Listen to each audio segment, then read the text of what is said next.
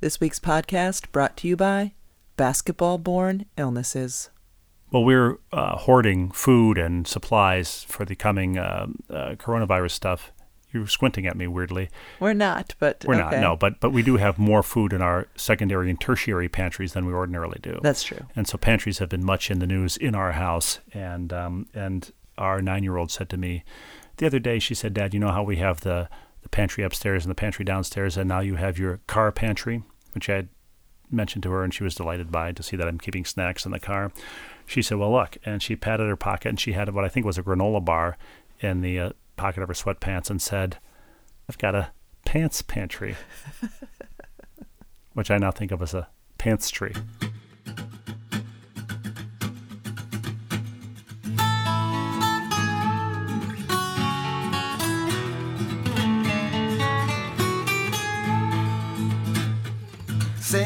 Says no pain, no gain, and we found that to be fact. The road might twist and turn a bit, but we all arrive intact. Mr. Mom and Mrs. Dad having each other's back. Day by day, just to keep it sane. Who's the ball and who's the chain? It's hard to tell right here on Happiness Lane. Well, here we are once again in basement, getting an early start on self quarantine and social distancing, two things I've been doing pretty much my whole life. And doing very well. Thank you. Yeah, we are. We are. Uh, it's interesting because there's so much conversation about whether or not schools are going to close out here in, in Connecticut. Well, they Um, will, and most it's just yeah. have. I guess it's going to be when when the schools close. The governor just yesterday, uh, you know, declared a state of emergency in the state. Yeah, it's uh, he, he didn't declare a state of emergency in other states. other the governor of Connecticut has declared an emergency in Nevada. oh, there's probably been governors in the past who uh, have wanted to, have sure. wanted to and thought they had the power to do something like that. But our our kids are in school today. Um, who knows what tomorrow will bring? The um, the CIAC, the local you know governing body of the state uh, high school sports, has canceled all of the winter sports tournaments. And I think the girls were it, were they in their final four, No, the girls were I had just completed the. first round of the We were going or- into the quarterfinals. I Okay, think. the the boys were just about to start. the to hockey start tournament their was about to start. yeah the boys basketball um, state tournament was just about to start, so that Cool. happened as we record this yesterday.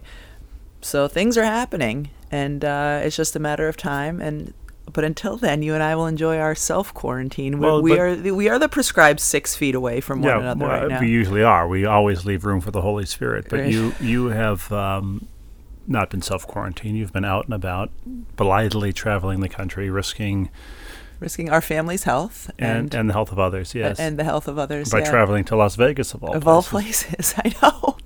Las, Las Vegas has never struck me as the cleanest, ger- most germ-free place I no, could go. no, the And- city that never sweeps. Yeah, exactly. And so then to go there in the midst of the whole coronavirus thing, two weeks after I was in Palo Alto in San Francisco, which has sort of become the epicenter, other than Seattle. I read of- today that three everything. San Jose airport TSA agents uh, are positive for Really? coronavirus. Yeah. Um, I had weren't there. considered flying into San Jose, but I did not. I went into San Francisco. Um, anyway, the good news is it's been two weeks since I was in San Francisco, so I um, I've been told that I'm okay. Anyway, yeah. oh, so I tell you all the time that you're okay. yeah.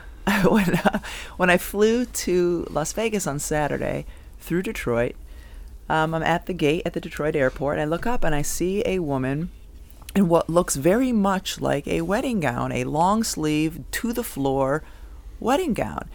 And I'm looking at her a little bit quizzically. And a couple minutes later, the gate a- agent um, comes over the intercom and says, You know, we all want to congratulate so and so and so and so because they got married earlier today. And, and indeed, the woman in the wedding gown is standing next to a gentleman in a tuxedo. They let them board the plane first, which was very nice. Do you Um, think this was They did not upgrade them. Did they get proof of? Uh, did they see the marriage certificate? Exactly. Like who who gets married and gets on a plane in their wedding attire? Like there's there's In the daytime, right? in the yeah, it was in the afternoon. So it was um I think the least comfortable thing I've ever worn in my life was my wedding gown. I mean, it was pretty, but um you, you know, after a couple hours, you're that thing is not a comfortable thing to be wearing, and I would never have considered wearing it on an airplane. I think the most uncomfortable thing I've ever worn is your wedding gown. but Was only when you're before or but- after I wore it. But only when you're traveling.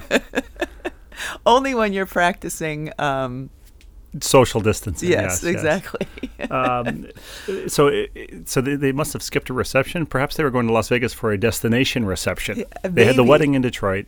They had a destination reception in Las Vegas. I don't I don't know. Like that part boggled me. Like who who gets married and then gets on a plane to Vegas of all places. But the the most confusing piece was the attire.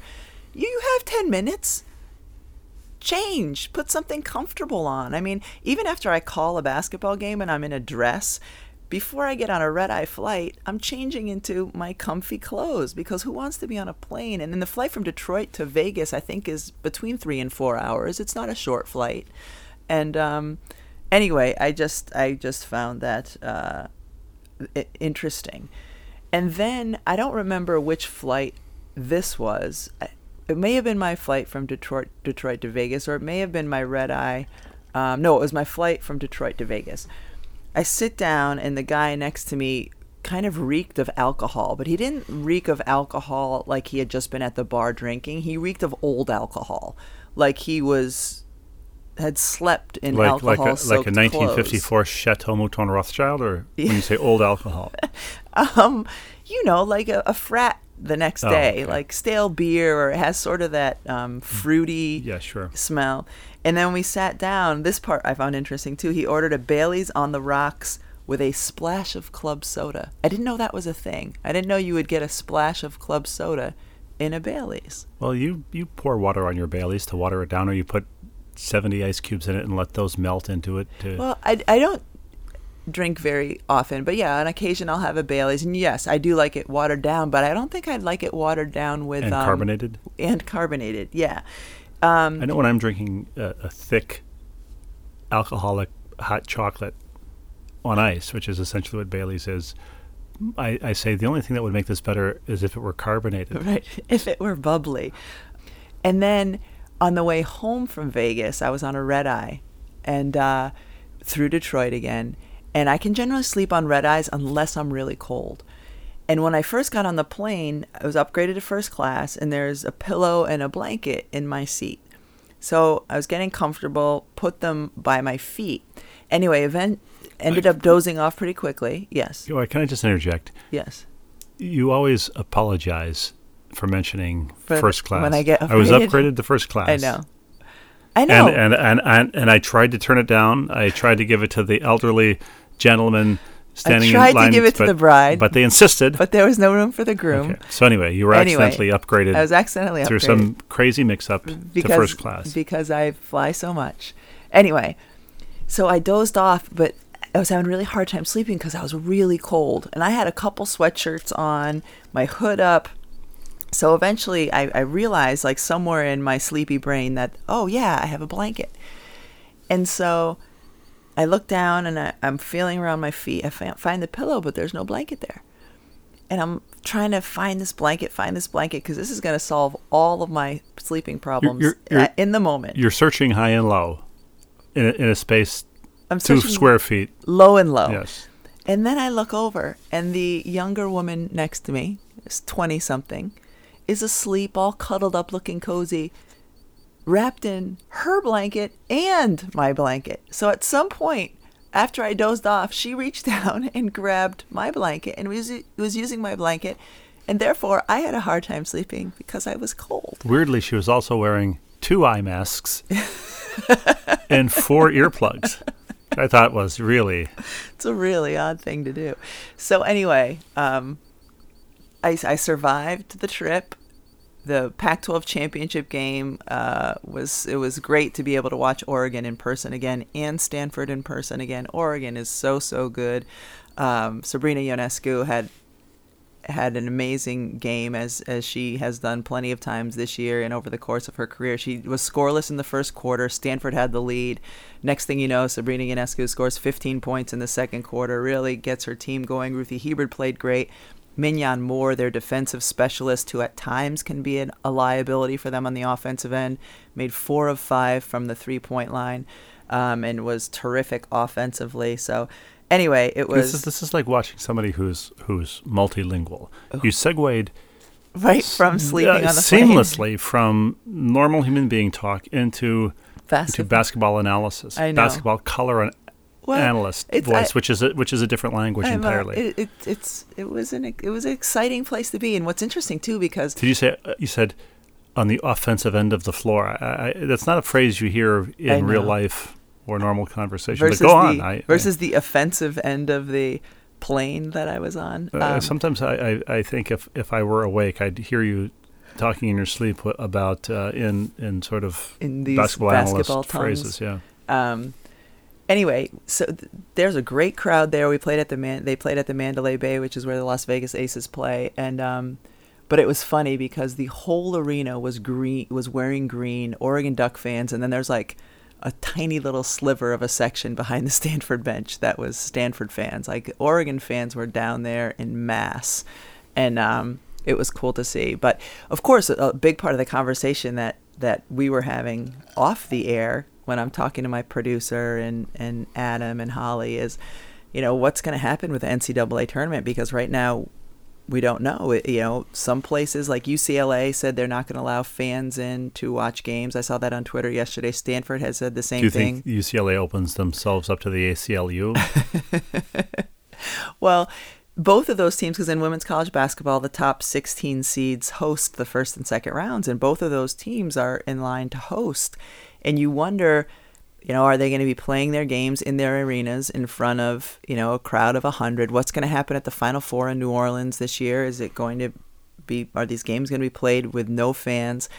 And we were talking about this in terms of our job as announcers, and um, and our producer said if that happens, we'll have to move our announce table farther away from the court because if there's no fans there, the players will be able to hear everything that we're saying, and that's not good for anybody.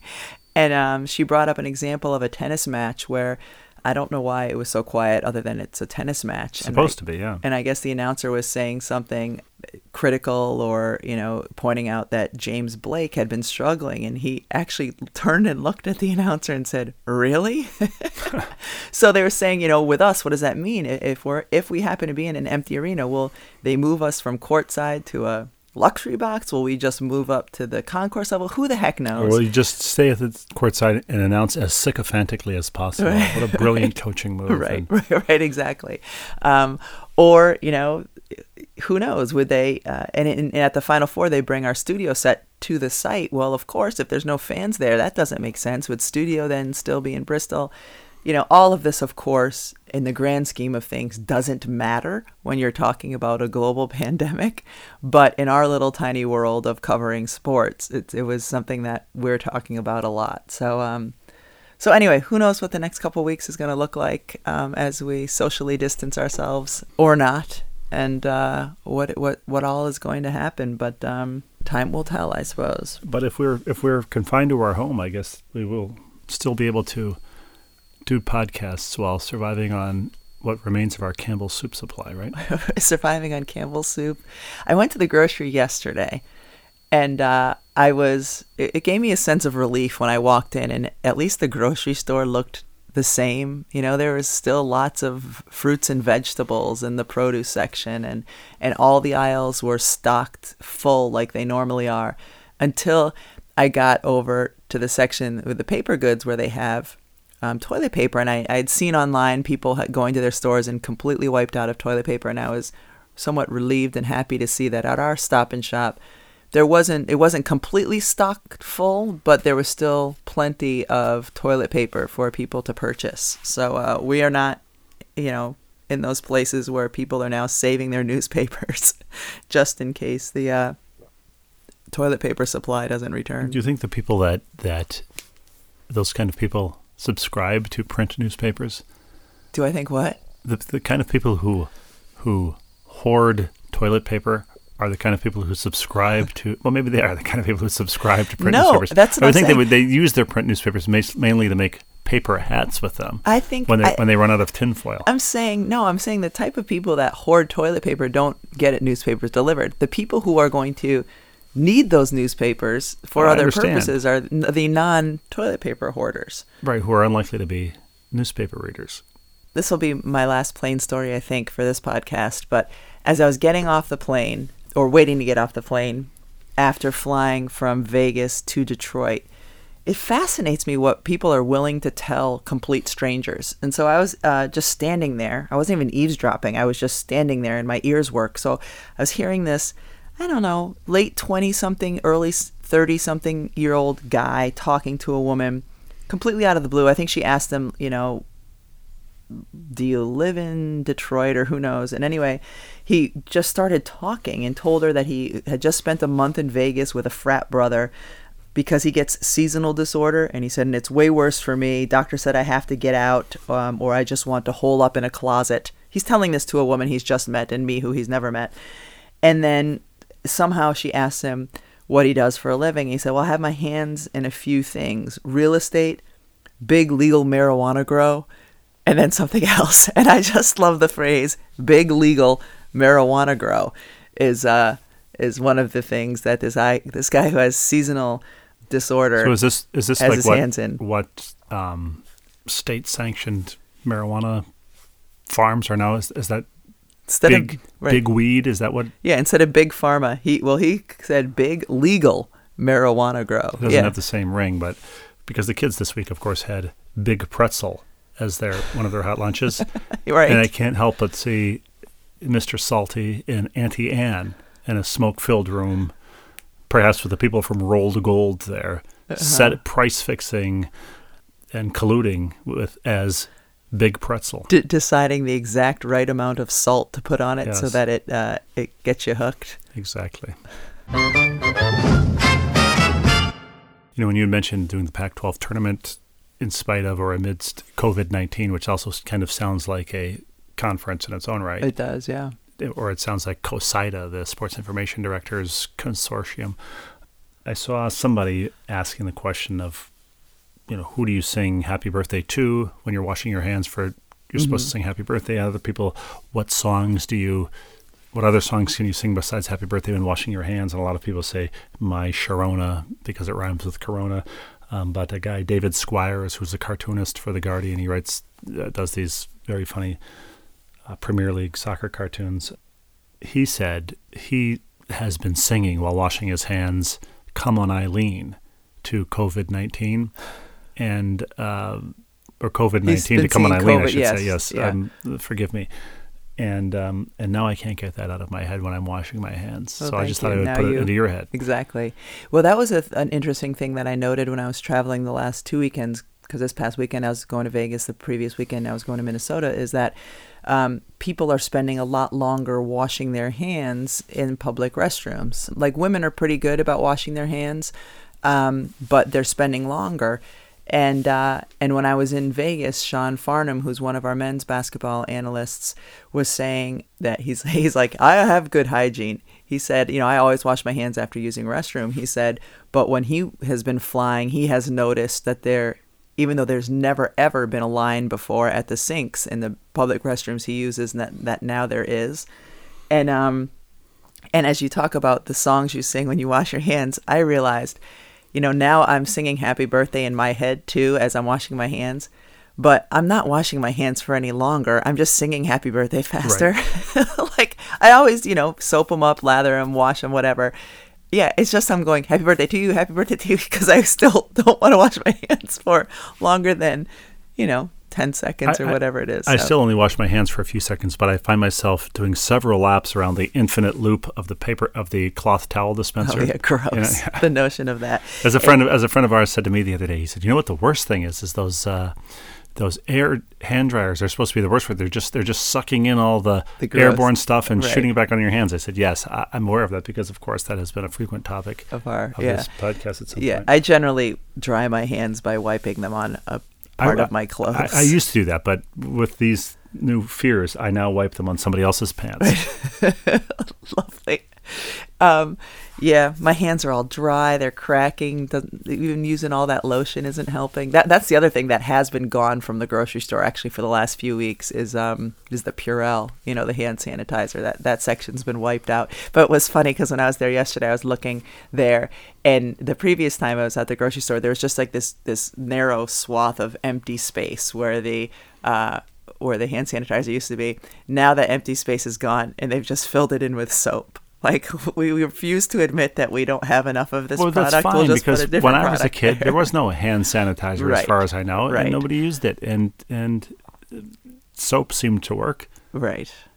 Well, yesterday, as we record this, you texted me about some invitation the two of us had received, and you repl- and you said preemptively, "I am going to decline on both of our behalves." B e b e h a l v e s, and I thought that was great. I thought that was What it what Terrific. Should, what should it have been? that's perfect. That's ex- whatever it should have been. That's what it should be. I, you could have And- said I'm going to decline on our be- on our on our behalf. Well, that's the thing. The, You would just the- be the invitation, the invitation wasn't for both of us to be a part of this thing. It was for would either of us be interested. So I couldn't decline on our behalf. I had to decline on Our each of our behalves. behalves. behalves. Oh, behalves. Yes, we uh, and the decline I did. That's what you do so well. I, I, have gotten good at at declining. That and is by the true. way, I, I'm just going to throw this out to the listening audience, and I don't want to solicit. Um, I, I, be be careful what you solicit. What does my voice sound like to you, Rebecca? If if if I had a vocal doppelganger, who would it be? Because I'm going to tell you at the end of this who who producer Denny Gallagher thinks after 120 episodes he finally he finally realized while editing last week's podcast he texted me I'm listening and and I finally realized who you sound like. Yeah, I, I, I don't have a voice doppelganger for you. I mean, other than your brother Tom, a little bit. Um, but and I and I'm pretty attuned to that. We were watching a, a HGTV show a couple weekends ago. It was We on were? the TV. It was on the TV. Our daughter was watching, and I said to you, I said that woman sounds just like Julie Bowen from Modern Family, and she did. They they had the same tone in their voice. They had the same kind of accent. Right, I so I am very in tune when I hear voices to somebody sounding like someone else, but I've never heard somebody that I thought sounded like you or vice versa. was a, a, a vocal ganger. well, yes. Denny Gallagher texted me last week that he finally figured out who I sound exactly like. Exactly like. Exactly like. You sound like someone else, not that they sound like you. Well, Either way. Who was the, it? the person was John Tesh.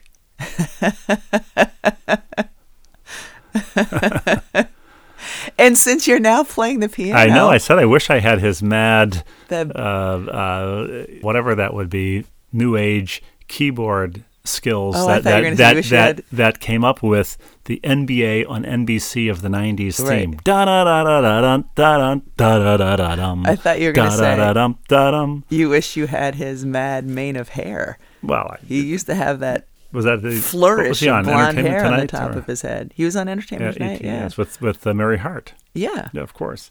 She was the one who famously had her legs insured for a million dollars or something crazy.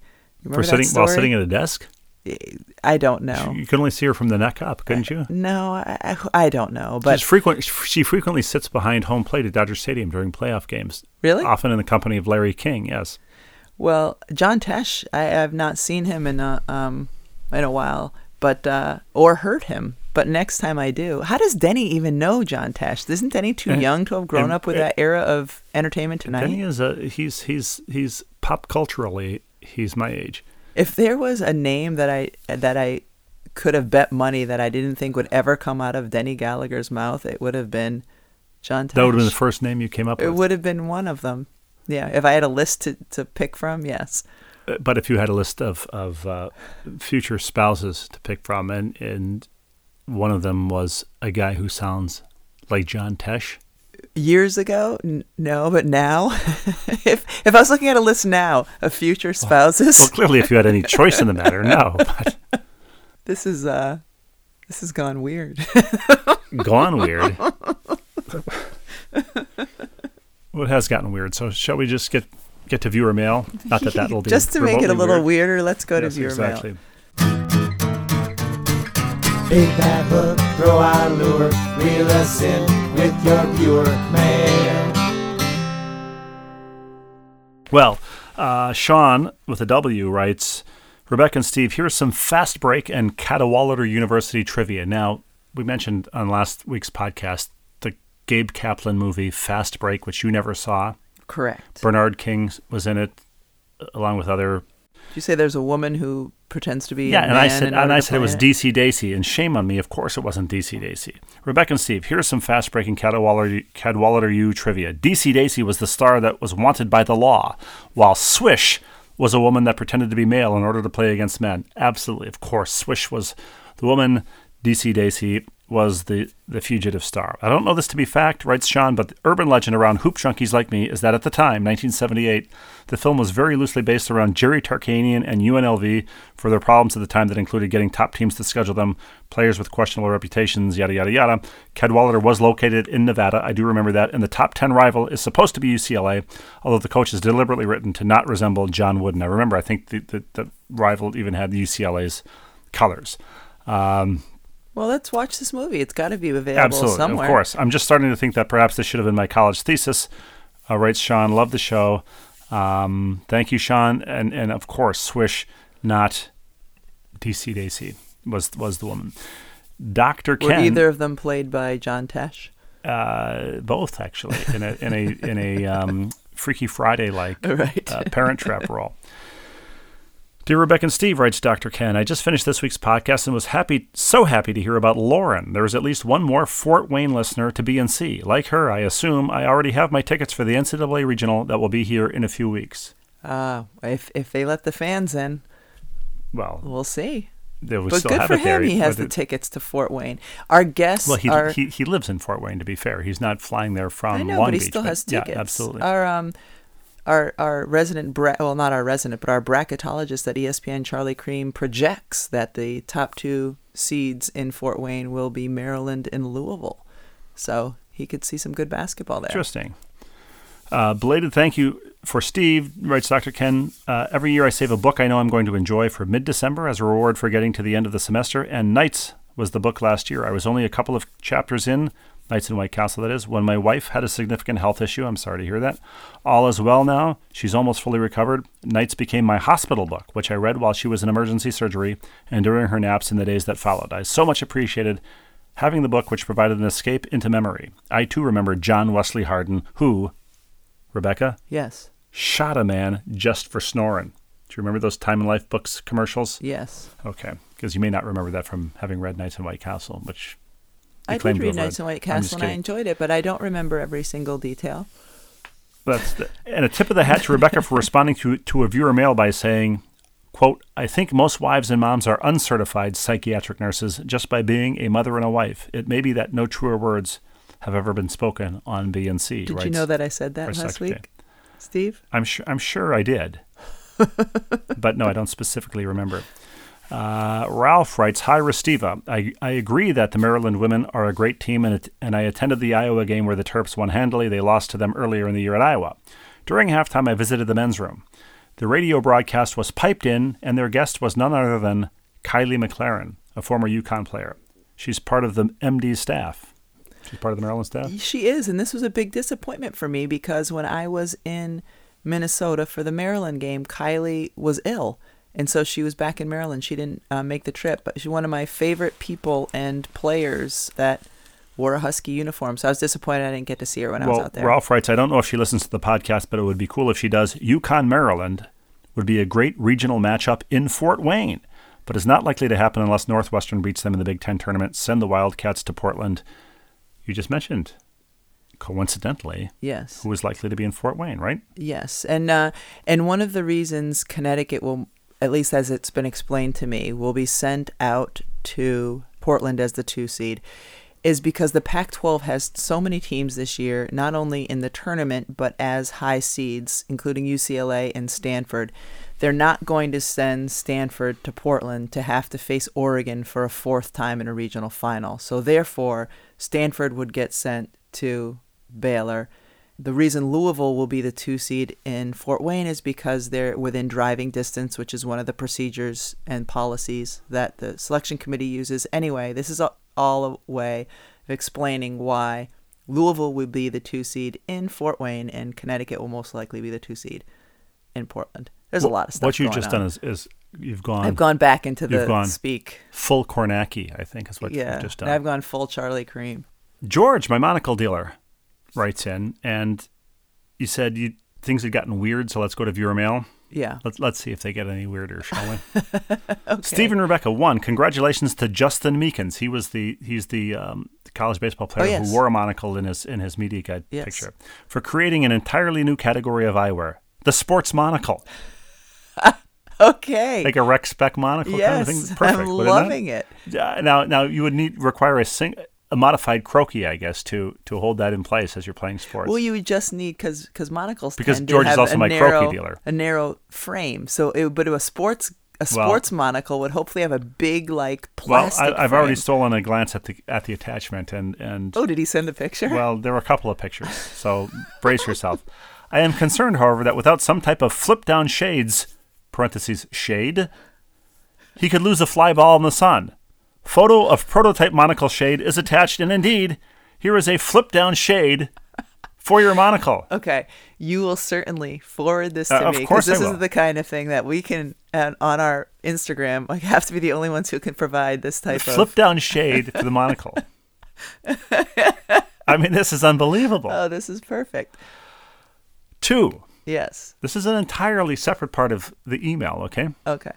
Regarding the discussion of alarm shaming, I recently learned that in late 19th and early 20th century England, there was a job called knocker upper. These people were paid to roam the neighborhood and wake their clients up in the morning. And there is also a photo attached here from black and white photo from it looks like the turn of the last century of a woman hailing people at their windows in the morning in, in London. Early knocker upper technique involved banging loudly on the client's door, but this quickly proved to be unsatisfactory as it awakened the entire household and neighbors. Knocker upper technology then evolved, writes George, to the use of a long stick to tap on the person's bedroom window, much like a yardstick. The technology reached its peak when London's second generation knocker upper, Mary Smith, pictured here, used a pea shooter to fire dried peas at the knocker upper's window. Eventually, the introduction of affordable alarm clocks made knocker uppers obsolete. So, from a historical perspective, 128 preset alarms on your cell phone really is pretty convenient. I don't know. This makes me think. We'll have to post that photo too. These are these are incredible. This may be the greatest uh, viewer mail we've ever received. Could be. I um I don't know if I mentioned this before, but I was in a car with a guy. Uh, the driver was telling me that there's a service that his company uses. This may have been one of the times when I went out to South Bend and drove from Chicago. But anyway, he said there's a, a service they use.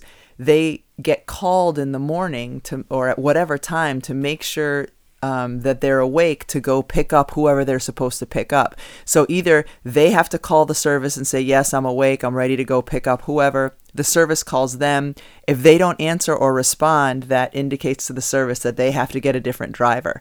So, um, kind of a different sort of, I, I think we may have talked about this, but sort of like a, a wake up call for uh, for drivers. This Much- much like- being, you know, like They're, they're getting knocked up, as it were. exactly. Well, just another incredible photo attachment in the next viewer mail that I'm looking at. I Is mean, this, also from our monocle dealer? No, no, no. This is a this is an this is just the next email in the Make queue. I'm going you send chronologically. because I, I would very much like to I will. post these. This is from um, Teresa the Critter Sitter. And she writes Rebecca and Steve, this week I made my annual adventure to the SEC Women's Basketball Tournament. I Mm. took this photograph of Coach Andy Landers for Rebecca. He was sweeping the floor during a break in the action. I'm not sure what precipitated this. His cohorts on the broadcast desk, Alyssa and Steffi, were very amused the entire time. I'm sure they were getting back at him for something he said. And here's a photo of Coach Landers in a suit sweeping the floor I'm certainly during a timeout Yeah. or a break in the action. I will have to ask him about that. I was with Coach Landers this past uh, Monday evening in studio. He's the, one of the most interesting and delightful people you will meet, and I will ask him why he was sweeping the floor. It's the best time of the year for the for women's basketball fans, writes Teresa. I trust Rebecca's looking forward to it. I'm sure the Rushin family is not looking forward to melting meat dinners and breakfast for dinner. That's from our resident pet sitter. But since we're social distancing our, ourselves and I'm six, 12 feet from you, Mm-hmm. I want you to get a good look at this po- photo um, in case you would like to comment on it. So you can see clearly see an Arkansas Razorback cheerleader in the background, and um, he's just sweeping the lane. And if it was Arkansas, it probably was the SEC semifinal game. Um, but Coach Landers is wonderful. South Carolina ro- just romped through the um, SEC tournament. They are playing really, really well right now. They are a team. I, I'll be surprised if they don't find their way to the Final Four. Um, they are just rolling on all cylinders. But uh, you know, perhaps partly because Coach Landers was keeping the floor nice and clean for them. I think you fire on all cylinders and you roll on all four tires. Yeah, something like that. Can you, can you? What did I say? Roll on. You, they're rolling on all cylinders. They're right rolling now. on all. You roll on cylinders, though, right? Uh, perhaps. I, I mean, don't know. I, I think you'd prefer I'm mixing wheels. my metaphors. Is that even a metaphor? If they're if I'm they're rolling if they're rolling to New Orleans on cylinders, they're not going to get very far. uh, dear Rebecca and Steve writes our uh, palindromic friend Bob in North Carolina. My wife and I are traveling to Ireland this summer, and we'll be Ooh, renting a car. still? Are they still? Are I- you I- still? well, this came in from uh, on, on Sunday, so I hope so. Have you ever rented a car in your travels to Ireland? asks Bob. If so, do you have any advice? Specifically, should we upgrade to an automatic transmission or stay with the manual transmission that we have already reserved? I feel like we're click and clack now, the car guys. Uh, should we list both of us as drivers or keep it as, as is with just me as the driver? Each of these upgrades have additional costs. Would an additional monetary outlay lead to lower marital stress? We look forward to hearing any advice you have and to taking pictures with ball and chain swag at the Guinness Brewery, the Cliffs of Moher, and a Doolin pub. Uh, Bob, well, Bob, Well, I can I just throw in my two cents well, first? well, because you're the automotive expert who who rolls on cylinders, absolutely. Well, number one, I've never been to Ireland. If that's one place I would really like to go, I've never been there, so I can't speak specifically to going to Ireland. But when you get a standard transmission overseas, you're also having to deal with the stick shift being on the left side. no, right? not, not in Ireland. though. Not in Ireland. They they drive like we do here. exactly. Oh, okay.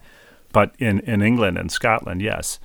Um, I have been to Ireland, Bob, and my advice to you is to do what I did, which is rent a bus and a driver. You want to lower marital stress?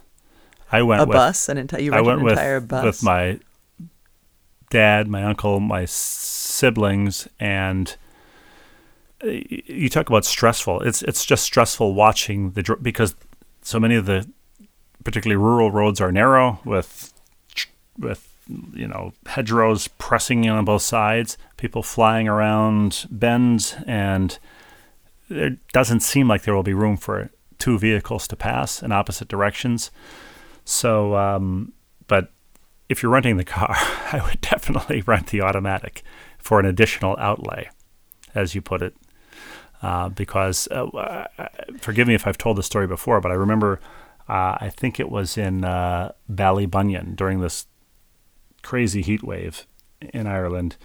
Um, we we there's a statue of Bill Clinton, by the way, in Ballybunion, and uh, we were we were anyway we were driving through some city center, town center, and in this white kind of uh, bigger than a van, smaller than a bus sort of thing, and there are two teenage girls walking through the street, and as we passed, they just looked up at the van and flipped double birds at us, which I just enjoyed the hell out of because, yeah, the the vehicle has probably pointed us out as tourists, as golf uh, idiots, and um, and that was their appropriate reaction. Um, why is there a statue of Bill Clinton there? Uh, there's a statue of Bill Clinton because of the uh, the whole Ireland peace process that uh, during the uh, Clinton Oh, administration, okay. and and and frankly, why not? Well, and and when making the decisions um, on the rental car, this is my piece of advice: make all the decisions as if your wife is doing all of the driving, and you are the passenger. So.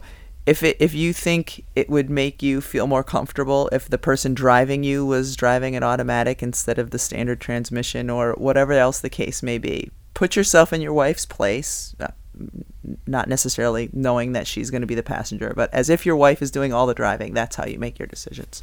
By the way, the, the statue of Clinton, he's golfing in the statue, and and, and it may just be that uh, he golfed there. So Okay. Dr. Gary Siegel checks in. Dear Rebecca and Steve, I would love to attend the women's Final Four in New Orleans and meet Rebecca. Thanks for the suggestion. Unfortunately, writes Dr. Siegel, we have Hamilton tickets in Atlanta on the Saturday between the semis and the final game. So that dream has to die hard. Like for you, I said before, do you? Yeah, and yeah, will will the show still true. go on? Well, if if only if only he knew a doctor. Yes, if only he knew. I, I assume he's been washing his hands uh, for a living, for so he, he should be all set. By the way, I want I don't know if Dr. Siegel has seen Hamilton, Mm-hmm. if this is a repeat view of Hamilton, but I was the auctioneer at a at a at a school fundraiser recently, and, and one of the big live auction items was tickets to Hamilton. in which city? In New York City.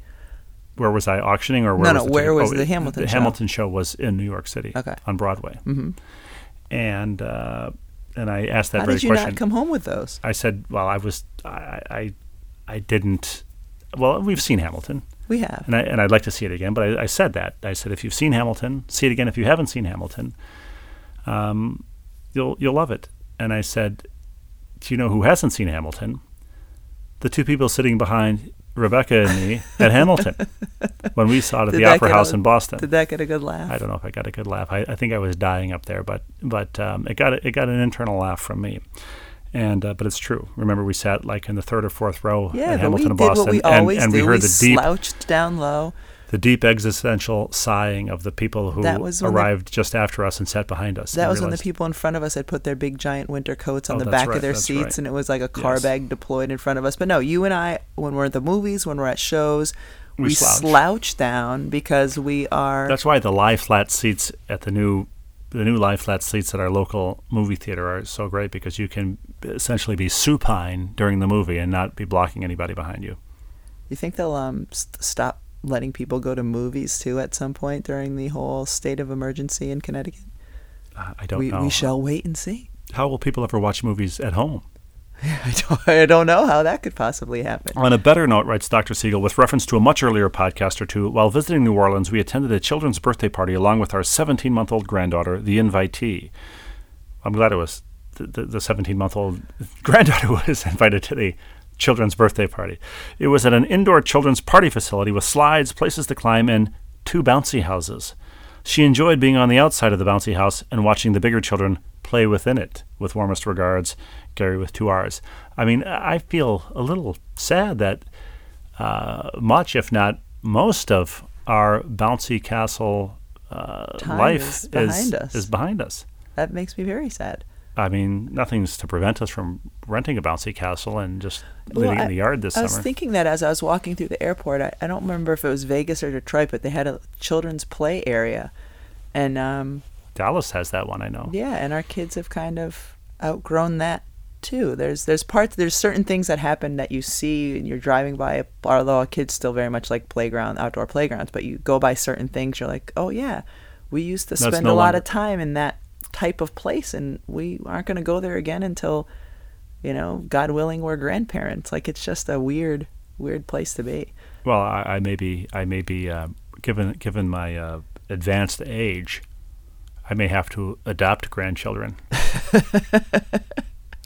or else you'll have them and then you'll be in a home that you're not allowed visitors. But, Like but it's, speaking of not allowed visitors, I have to think that bouncy castles, ball pits, Oh. children's play areas Yeah. at Dallas Fort Worth Airport, they've all got to be uh, completely uh, bubbled off and with police caution tape surrounding them at this point. well, and that's the other thing too. As I circle back to you know women's basketball and tournament time, like it's no secret that a large segment of the women's college basketball fan base is the ones who are older people, and they're the de- demographic that you know is most susceptible to um, to illness and that sort of thing. To so ball pit borne illnesses. to basketball born illnesses. Uh, so You know, anyway, I, I say this with, with nothing but love and respect.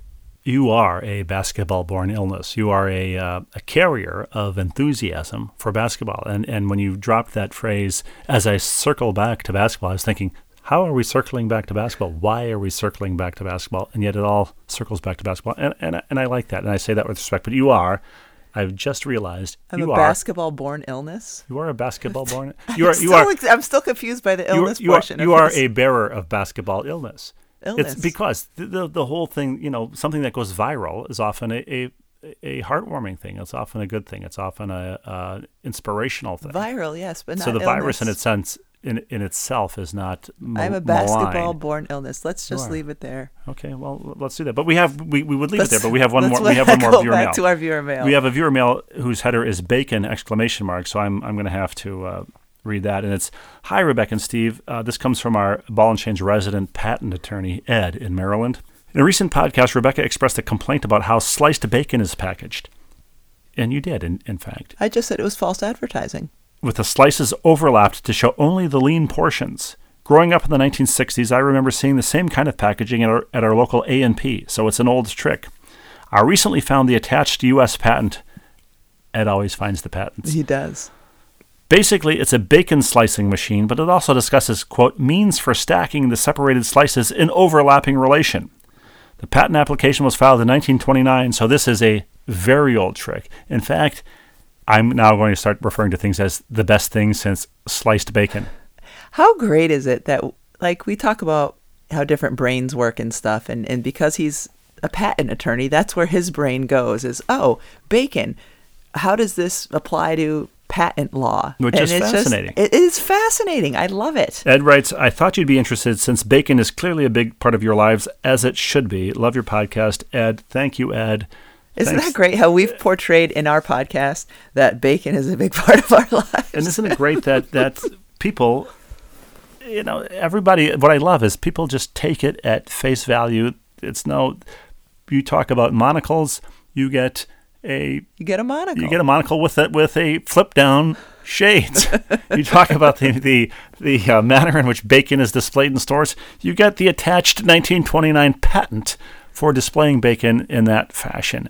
I mean, uh, God bless these viewers because. Um, had they not bought into this nonsense, we wouldn't. We, our lives wouldn't be enriched in this way. we wouldn't have the um, scheduled weekly social Psychiatric exam, and social distancing. social distancing. I mean, I, what what is a podcast but social distancing? True. uh, we're having we're having contact with people without actually having to have contact with people or even see them. It sounds like your utopia. It's it's um, it's pretty good, pretty pretty good. Pretty, Uh, I think there's three. Pretty, pretty, pretty good. well, anyway, I think Anyway. we've, we, we've said we've said too much. I'm a basketball-born illness F- I'm- from And I'm John Tesh's vocal ganger. for for Denny Gallagher, a basketball-born illness, and And me, John Tesh. Want to thank Tom Dick Harry. Play us out.